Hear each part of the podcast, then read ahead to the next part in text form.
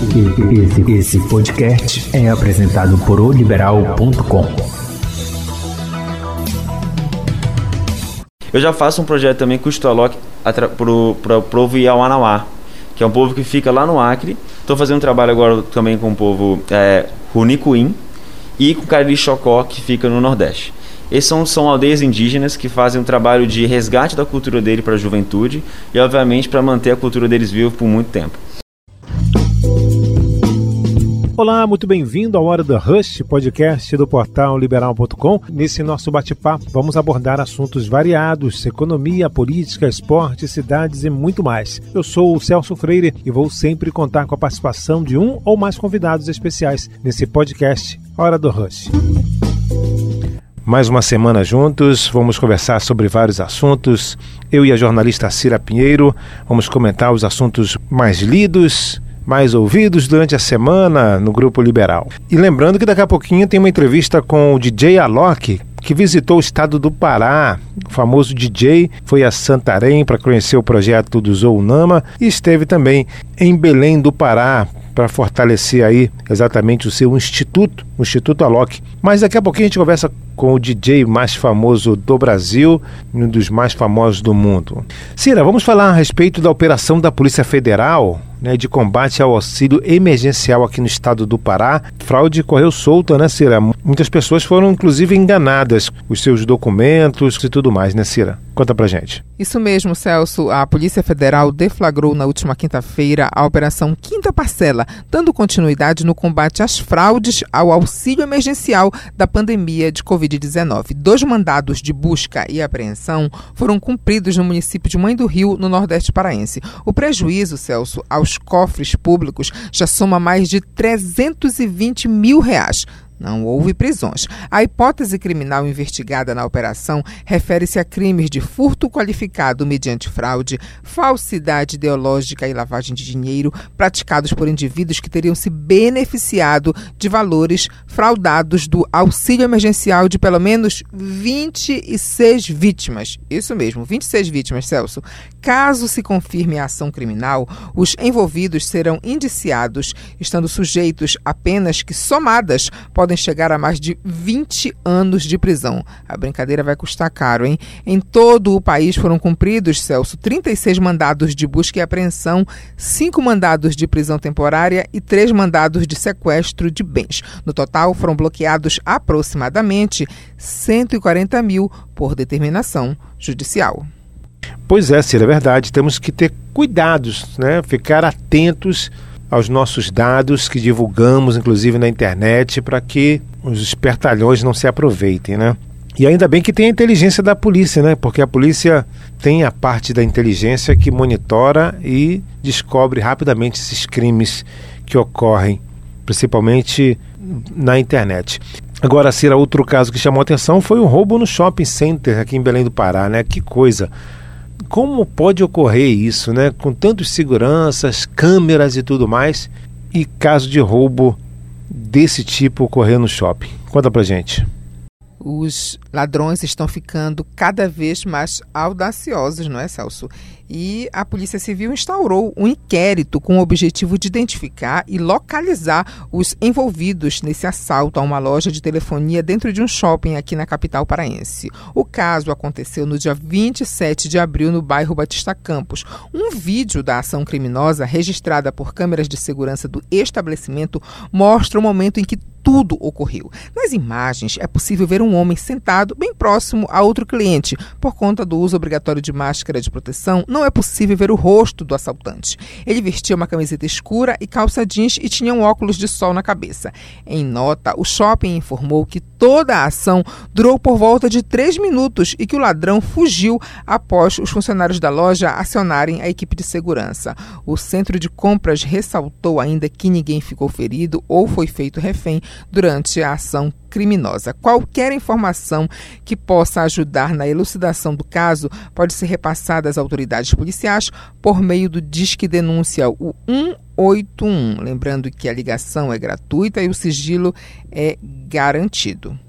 Pois é, Ciril DJ Alok. Isso mesmo. Depois de visitar o zoológico da Unama em Santarém, o DJ Alok esteve em Belém na última quinta-feira. Alok chegou ao Pará para conhecer um projeto de preservação ambiental em Santarém, no Baixo Amazonas Paraense. A visita ao Pará, Celso, promove uma parceria do Instituto Êxito com o Instituto Alok para fomentar o empreendedorismo jovem no Brasil. Segundo o DJ, a passagem pelo Pará também serve para analisar a viabilidade de uma parceria com a Unama. Legal, não é? O Instituto Alok, Celso, ele atua no Brasil, na Índia e também em alguns países da África. Nossa, bem legal essa notícia, não é, Celso? Então vamos conversar com o DJ Alok Vamos falar um pouco sobre a passagem dele aqui pelo estado do Pará. Ele que é defensor da causa animal e ambiental. Primeiro, Alok, o que você achou do Zounama, que é essa unidade de preservação ambiental gerido pela UNAMA? Olha, sendo bem sincero, assim, eu saí de lá, obviamente, extremamente extasiado e feliz por ver um trabalho tão sério, mas ao mesmo tempo triste também por saber que eles ainda precisam fazer esse trabalho com infinitos esforços, exatamente por uma negligência de muitos que criam ou que, que traficam animais silvestres de forma ilegal, façam caças irregulares também, acabam levando para domicílios e acabam adotando eles, depois é impossível devolver eles para a natureza, uma vez são criados em cativeiros. Então, assim, eu queria, de verdade, que o trabalho dos pesquisadores da UNAMA fosse muito mais voltados para pesquisas científicas e não ter que fazer todo esse esforço de reabilitação dos animais para devolver para a natureza, na qual muitos são devolvidos, mas infelizmente vários também não. Alok, como esse trabalho pode inspirar o seu, na verdade, né? Principalmente em relação à questão da Amazônia. É, é um trabalho incrível. Eu fico muito feliz que o Janguier ele manteve esse trabalho em pé aí, porque ele inspira, de certa forma, né?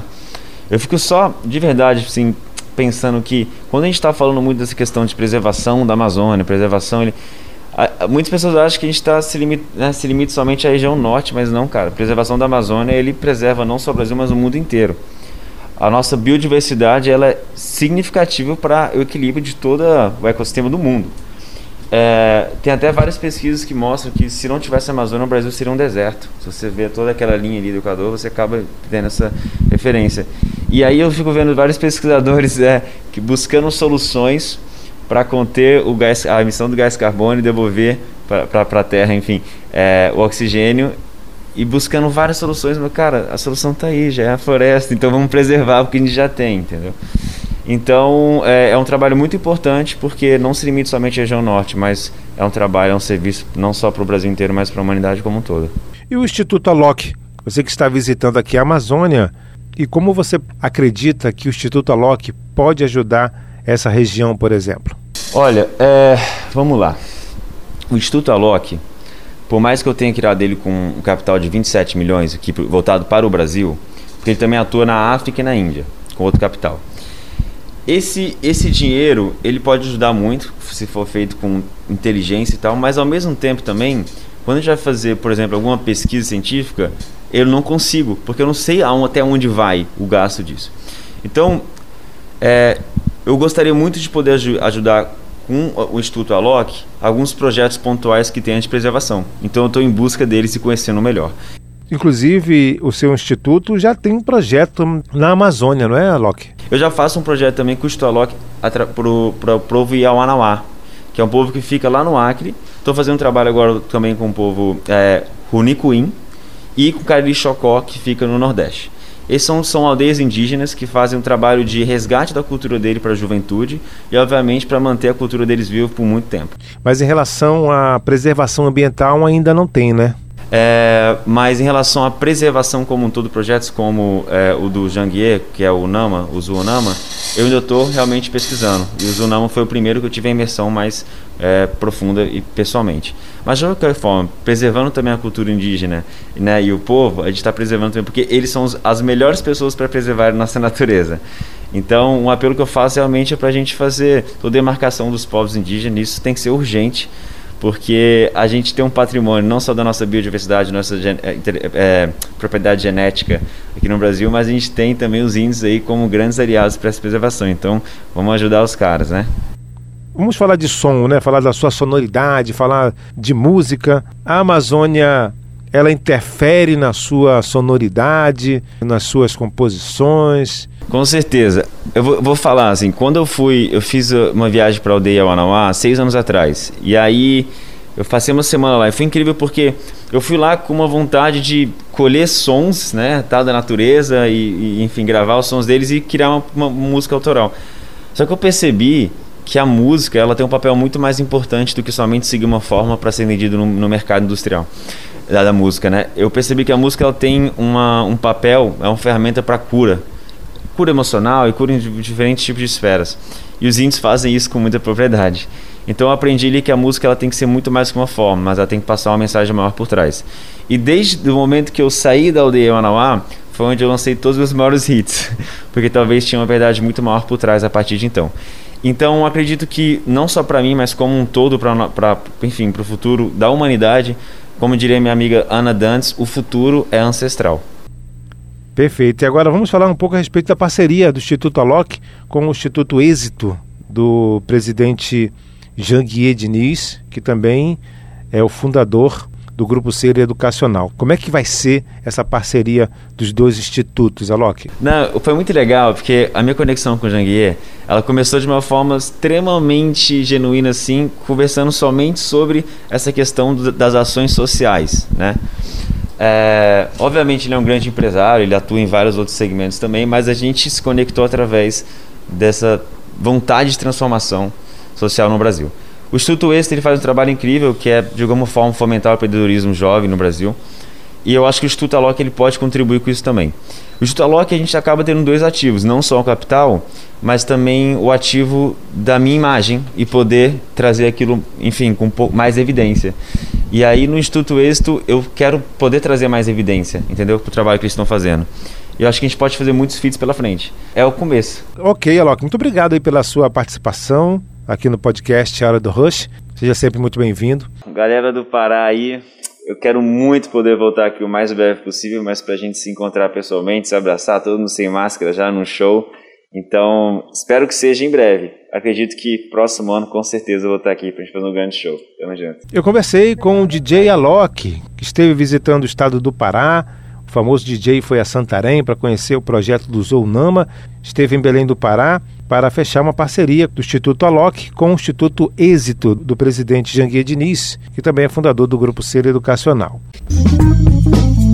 Este foi o podcast Hora do Rush, do portal liberal.com. Acompanhe nosso bate-papo sempre às sextas-feiras. Acesse nosso portal liberal.com e as principais plataformas de streaming. Não perca nenhum episódio. Até mais!